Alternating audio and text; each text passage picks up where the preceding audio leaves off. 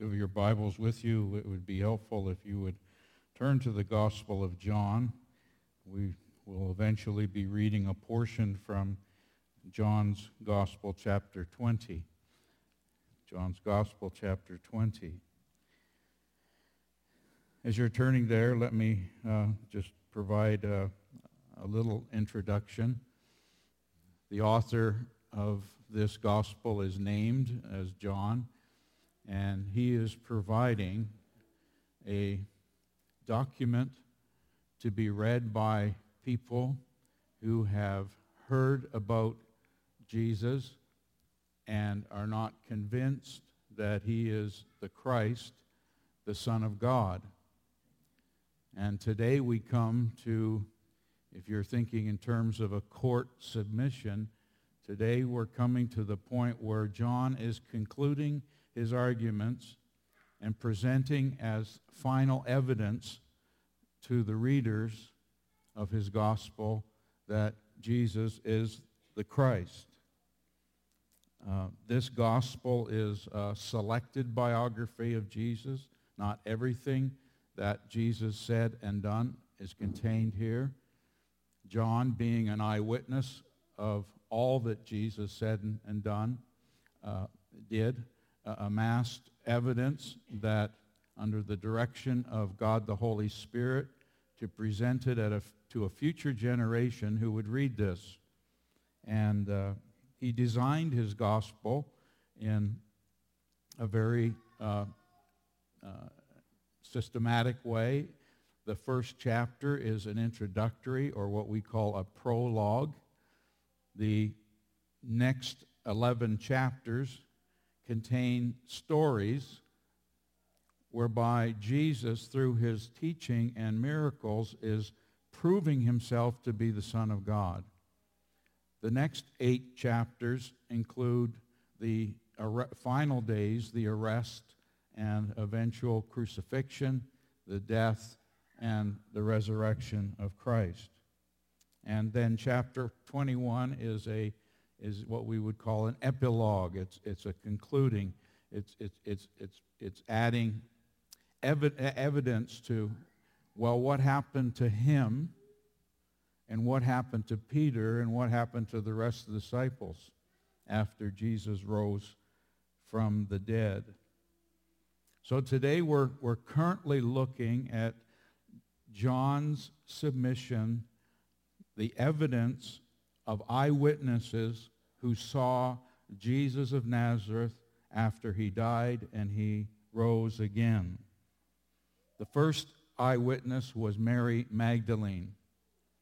Mary Magdalene. We talked about that account, last Sunday. The second eyewitness that only Matthew records, because he's recording uh, what he saw and his perspective. It's not contrary. It's just, it's embellishing. It's, it's making the story fuller when you read Matthew, Mark, Luke, and John. But Matthew says that Jesus also appeared to the other women who were with Mary Magdalene. So that's a, a significant part of the story. So the other women that were with Mary also witnessed the resurrected body of Christ. And then Luke records two other witnesses to the resurrected Jesus. We often refer to them in the church as the two disciples on the road to Emmaus. Um, and Luke only records Jesus' appearance to them. And Luke also records uh, uh, uh, an appearance of Jesus that, for some reason, and, and again, I'm somewhat astounded because he's such a significant character, but after Jesus appeared to the two men on the road to Emmaus, he appeared only to Peter. and if I was Peter, I would have, well, I'd have a book out by now and I'd be interviewed on Christian TV and, and all kinds of things. Like, it, it's, it's, it's interesting to me, if you don't mind me just uh, reminiscing a bit, it's interesting to me that some of the most significant spiritual encounters by people in the Bible are little known of. They don't make much of them. Paul records an account where he actually was carried in body into a visionary context into the heavens. And he never said much about it. And Peter had a private interview with Jesus Christ risen from the dead, and it's only just mentioned. I wonder if we can learn from that. that some of the most significant spiritual events that occur in a person's life are not things to be broadcast and not things to be exposed in ways where a person can become proud and arrogant about their experience. I wonder if we can learn something from that. And then today we're going to read about the fifth and sixth appearance of Jesus, first to disciples and then to a guy by the name of Thomas, who was also a disciple. So that brings me to John 20, and we're going to read verses 19 to 29.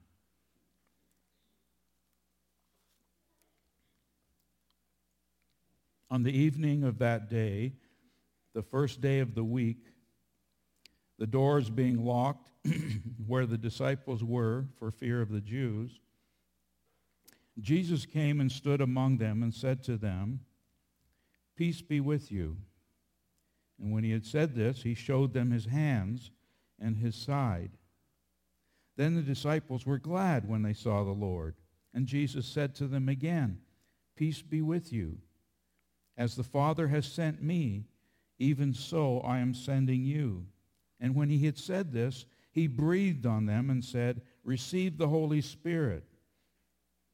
If you forgive the sins of any, they are forgiven them. If you withhold forgiveness from any, it is withheld.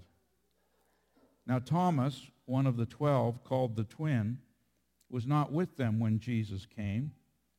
So the other disciples told him, We have seen the Lord. But he said to them, Unless I see in his hands the mark of the nails, and place my finger into the mark of the nails, and place my hand into his side, I will never believe. Eight days later, his disciples were inside again, and Thomas was with them. And although the, the doors were locked, Jesus came in and stood among them and said, Peace be with you. Then he said to Thomas, Put your finger here and see my hands, and put out your hand and place it on my side. Do not disbelieve, but believe. And Thomas answered him, My Lord and my God. And Jesus said to him, Have you believed because you've seen me? Blessed are those who have not seen and yet believe. I've created three headings for these, this passage. And the three headings are all start with the letter C. The first is confirmation. The second is commission. And the third is confession. I decided to be a very typical Baptist preacher this morning. Three points, three alliterated points. The first one, confirmation. The second, commission. And the third, confession. So let's look at, first of all, what I've labeled confirmation. It's Sunday evening. Remember that the ladies saw the resurrected Jesus on Sunday morning. It is now Sunday evening of that day.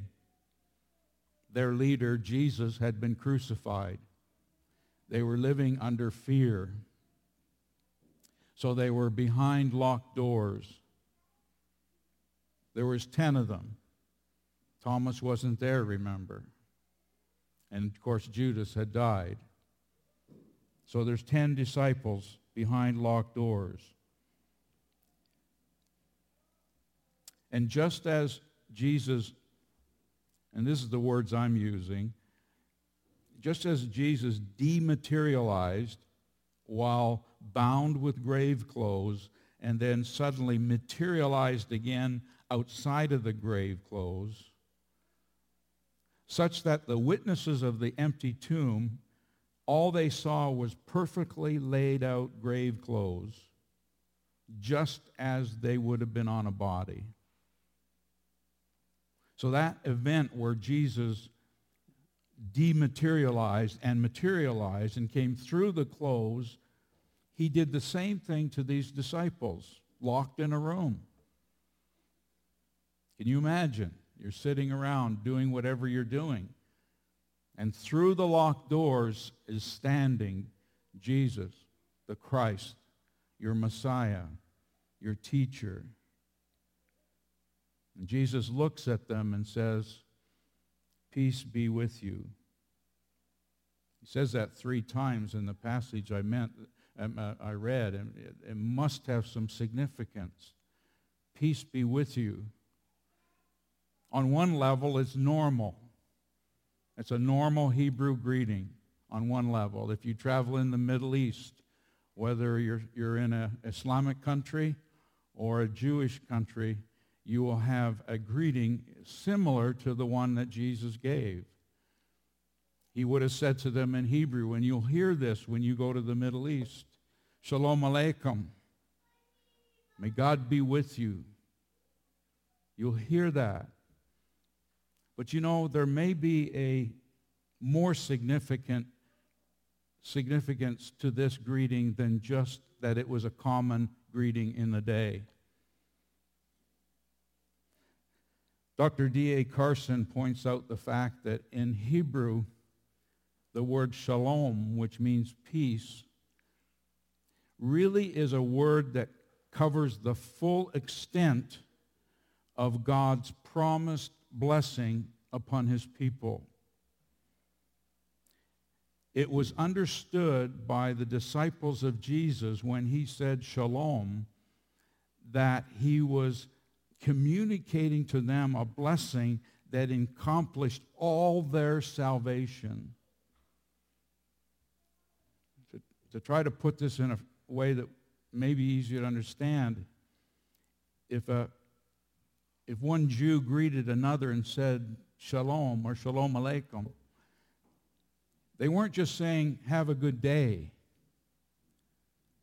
They were saying, May all of God's promises and blessings be upon you through to the end when the Messiah will reign in peace over the earth and all his promises are accomplished.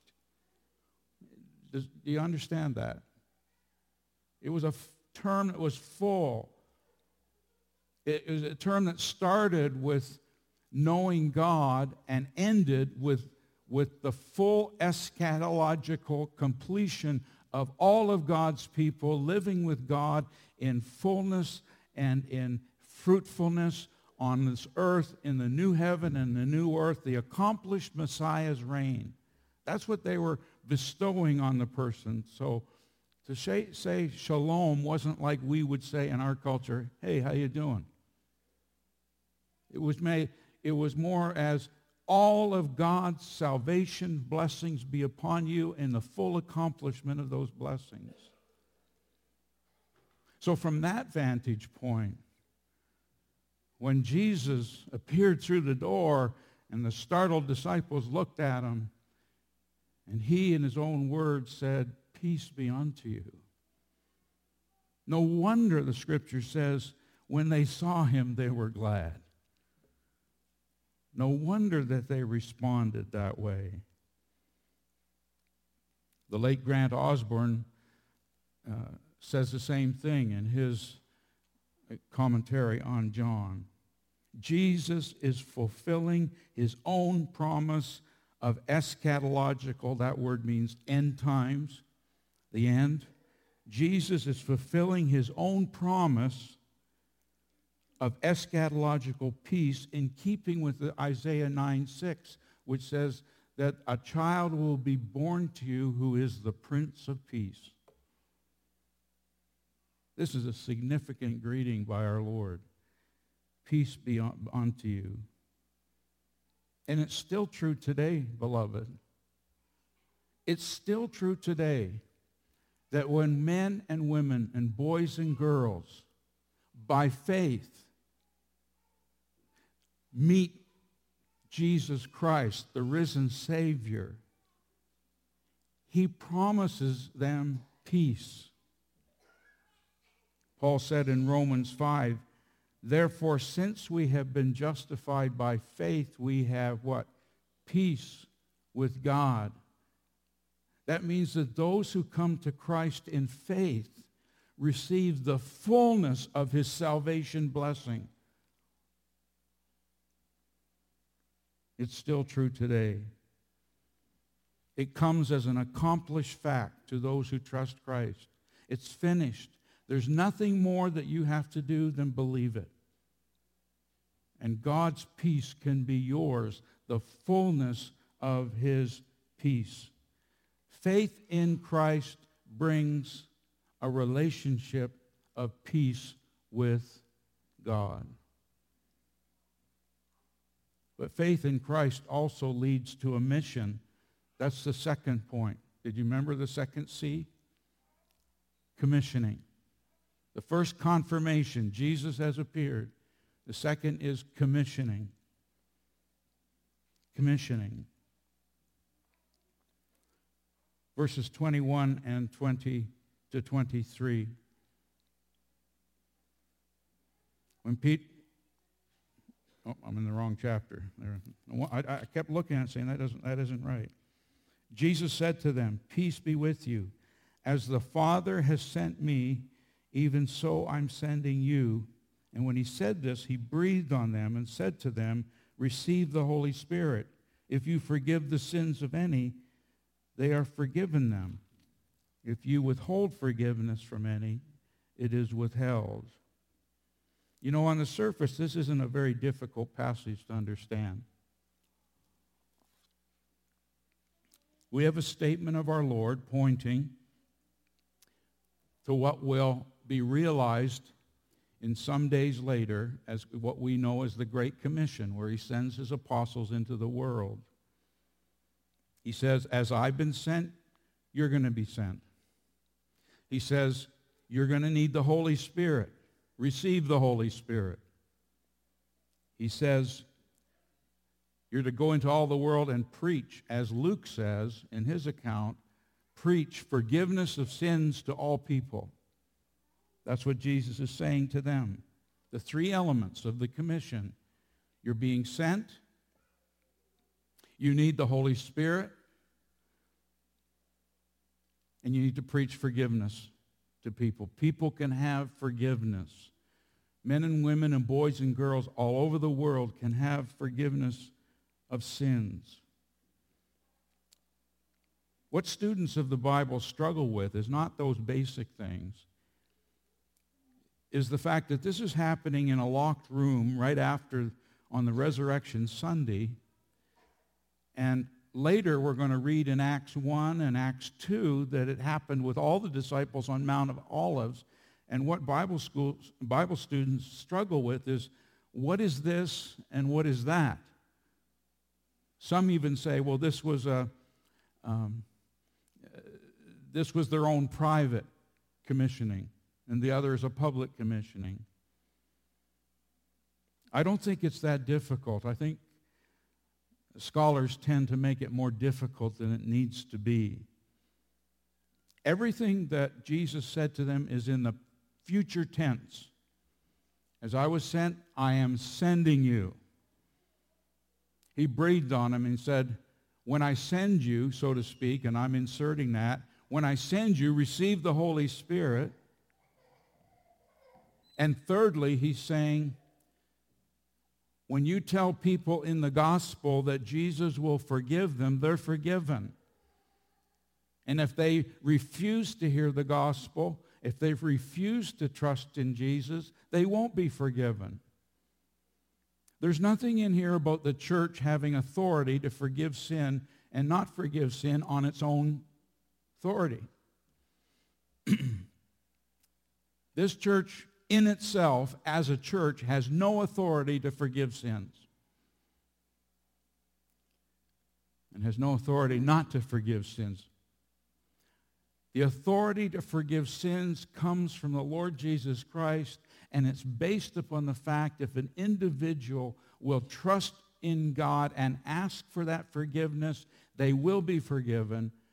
If they refuse to do so, they will not be forgiven. There's more, by the way, I, just as a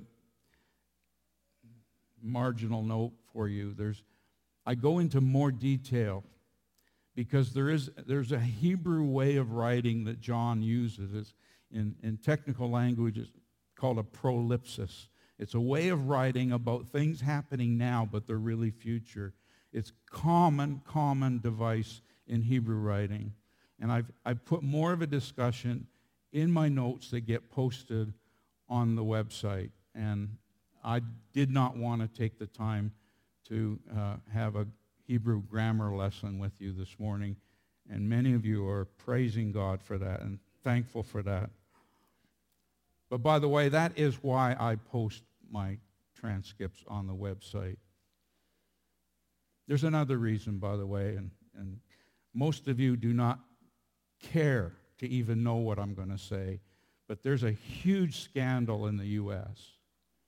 And it's in the Southern Baptist churches in the U.S., which amount for a lot of churches. But a very significant uh, speaker in the Southern Baptist Convention, while preaching, actually uh, took a sermon preached by a guy that some of you know. Some, some of the ladies studied his book, J.D. Greear. And, and, and, somebody on YouTube took this one speaker preaching and then J.D. Greear's sermon, and it's just identical. Like, it is wrong, wrong, wrong, wrong. But I don't want to be the kind of preacher that is stopping every two minutes telling you where I got my information. So I put it on the website, which is footnoted and cited, and you'll read one of my notes someday and you say, you know, Jim McClellan isn't that smart. he gets all his stuff from other guys.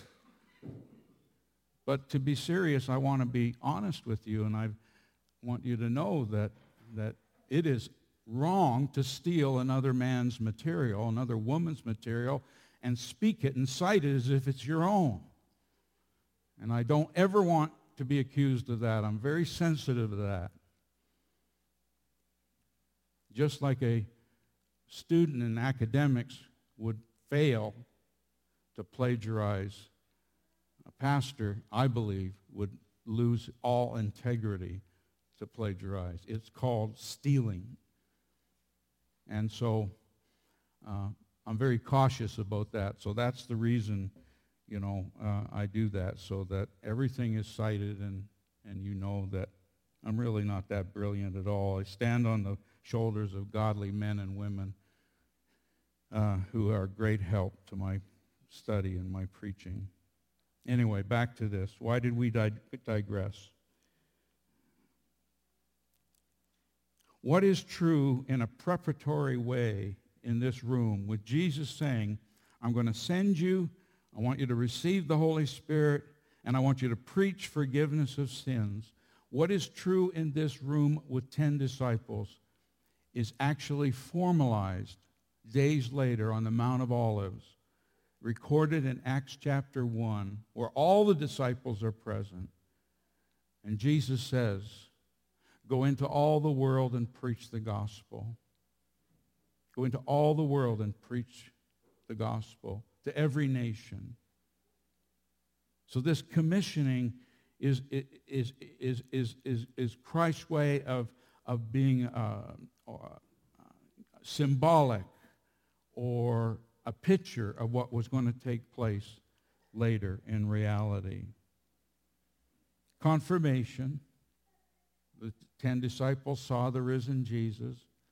Commission. The ten disciples got a hint of what's going to happen next. And finally, confession.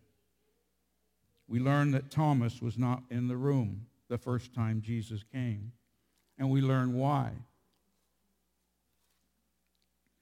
We learn why. We learn that Thomas had already said to the disciples, unless I see Christ, unless I put my hand in the nails, uh, the, whole, the nail scarred hands, unless I put my finger in his side where the spear entered, I will not believe that he's alive.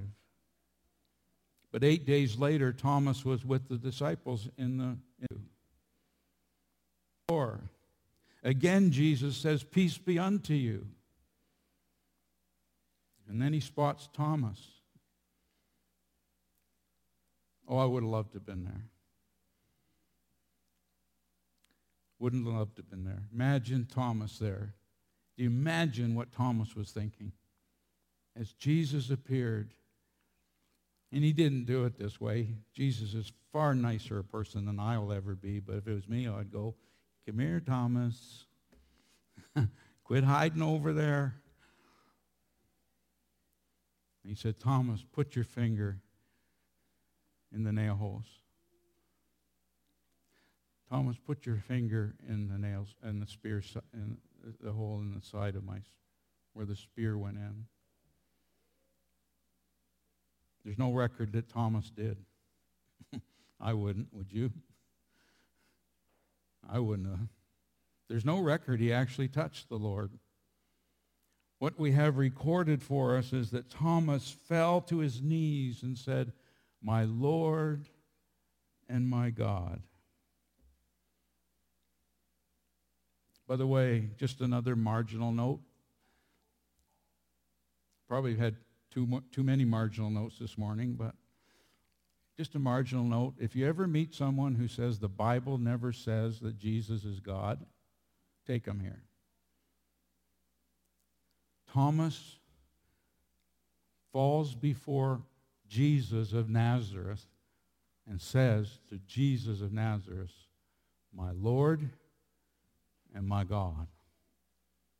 There's no clear verse in the Bible that Jesus Christ is the Son of God.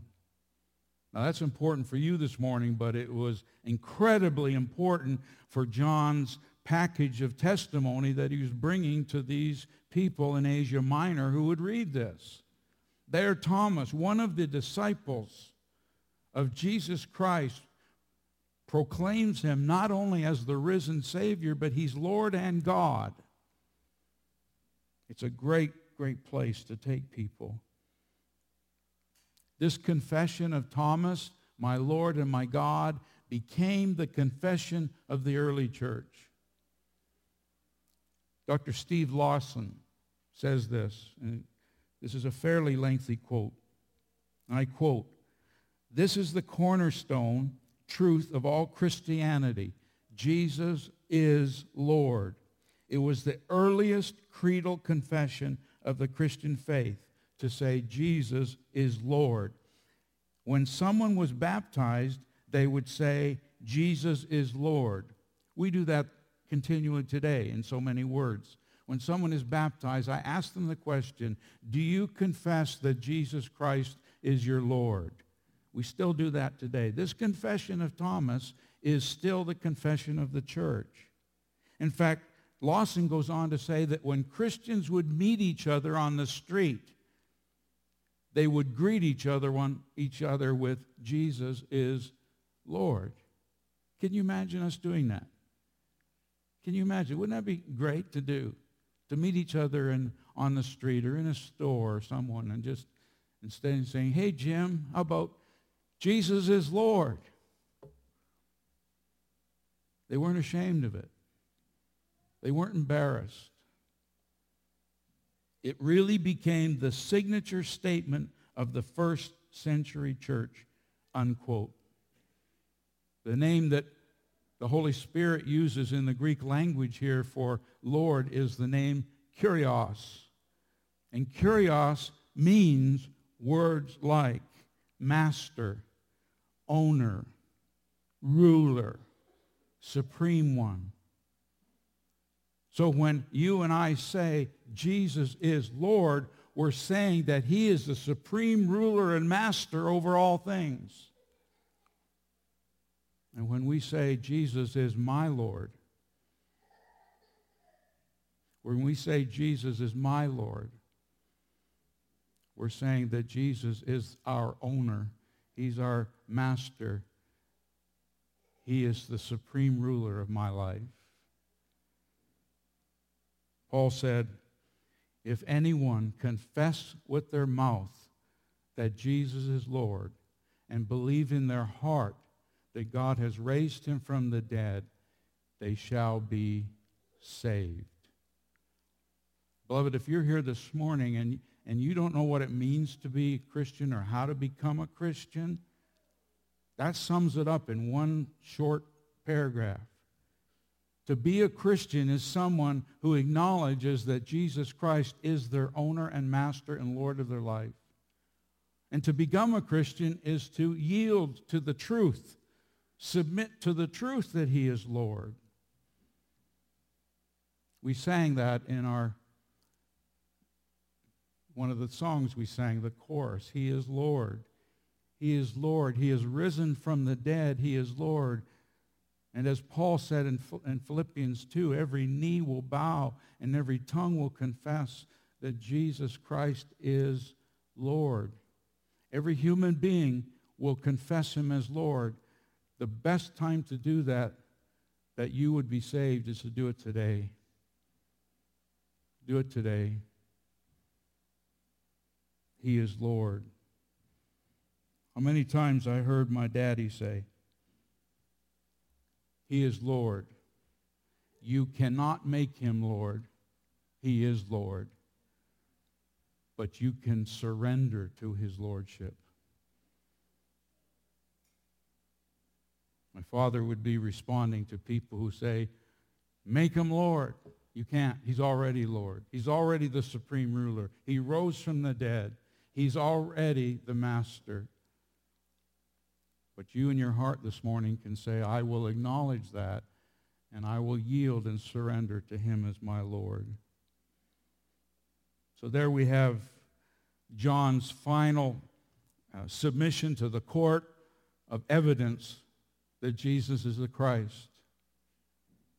And he shows us through the confirmation of the ten disciples he shows us through the commissioning of the disciples a little insight into the commissioning of the disciples.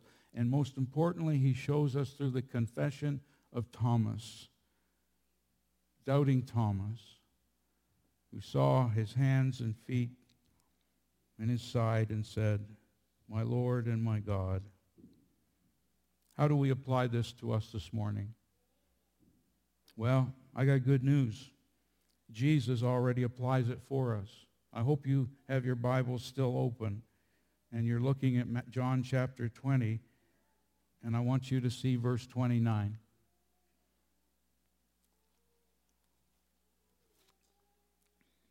This is an exciting application. I'm so glad to give Christ glory for this application. This is an application is what I want you to think about and take home with you. Jesus said to Thomas, Have you believed because you've seen me? And then Jesus says this Blessed are those who have not seen and yet believed. Have you believed in Christ as your Lord and Savior? Jesus is speaking to you this morning. This is mind blowing. This was this happened 2,000 years ago, and Jesus, through the living Word of God, by the Holy Spirit, is coming through the pages of this book, and he's saying to you, Blessed are those who believe and who have not seen.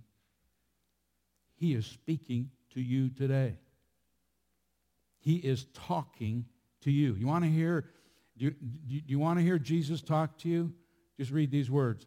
Blessed are those who believe who have not seen. That is a direct word to you. You can go home today and have lunch and someone can say to you, so what did the preacher say today? I don't know, but Jesus spoke to me today and he said, I'm blessed. This is not some kind of hairy-fairy prosperity message that, you're, that you get health and wealth and all the happiness in the world. This is the Lord Jesus, the risen Christ, saying to men and women who in the future will believe, having never seen him, that you're blessed. That you're blessed. I'm kind of saddened by the way some of our Bible translations translate the word blessed. There's some translations that translate the word blessed as happy. Trust me, this is way more than happy. Blessedness in the Bible, and I reach all the way back to Numbers 6, 24 to 20, 26. I reach all the way back there. Blessing in the Bible means you have the proximity of God with you.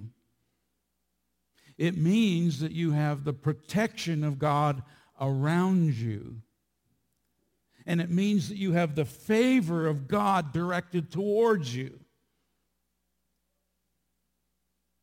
It's a lot more. Oh boy, I'm going to get in trouble. It's a lot more than what people thought the prayer of Jabez was. Do you guys remember that back then? I disappointed a camp one time because they asked me to come preach on the prayer of Jabez. And I taught them what real blessing was, and it had nothing to do with land or cars or money or health. And they're very disappointed in the fact that I thought that this was the fullness of spiritual blessing belongs to you. Do you know what, brothers and sisters? When you read this, blessed are those who have not seen but believe, you ought to be thinking Ephesians 1.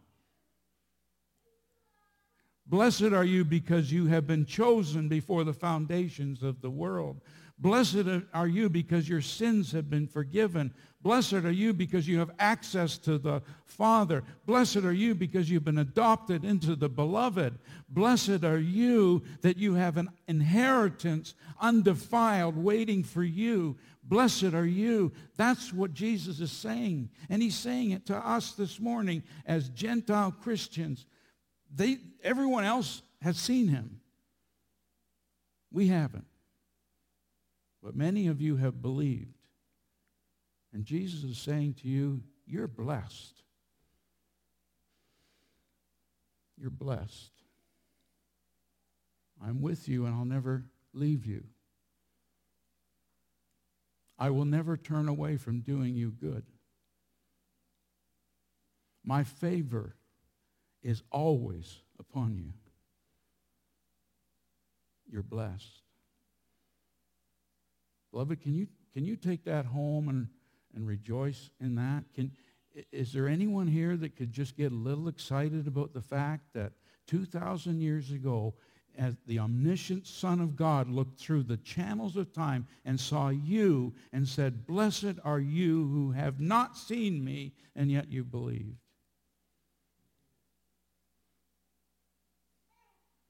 What if you haven't believed this morning? What if you've never recognized Jesus as the Lord of the universe, someone to be submitted to?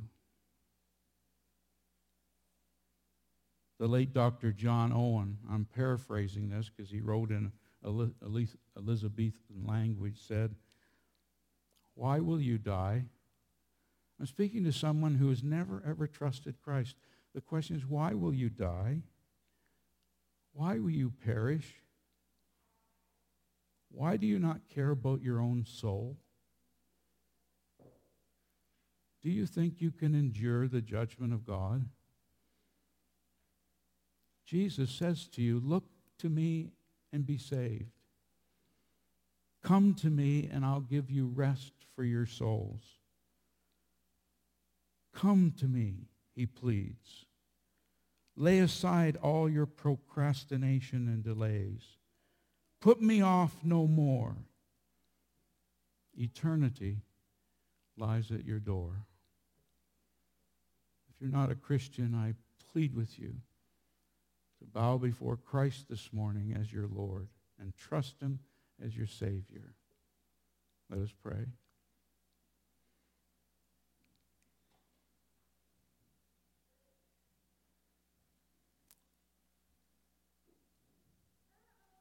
We thank you, Lord, for this entire testimony of John, written so that people could read it and by the aid of the Holy Spirit, they would come to believe that you are the Christ, the Son of God. And believing they would have life in your name.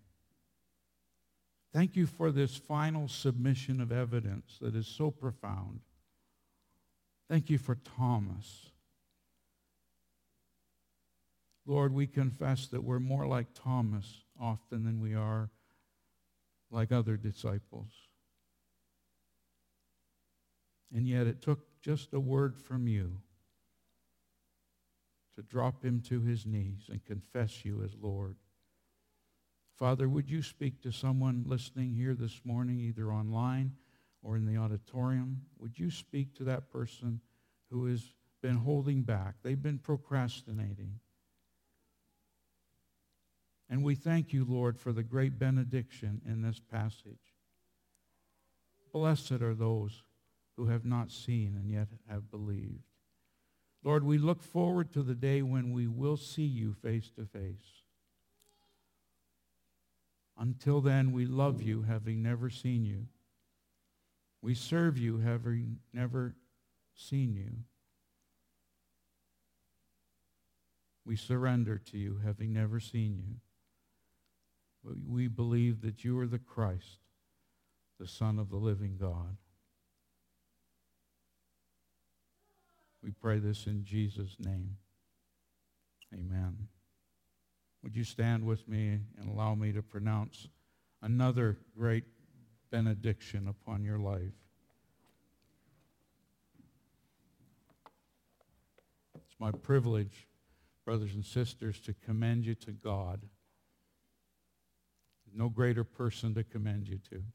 I commend you to God and the word of his grace, which is able, this alone is able to build you up and give you an inheritance with the saints. Go in peace. God bless you.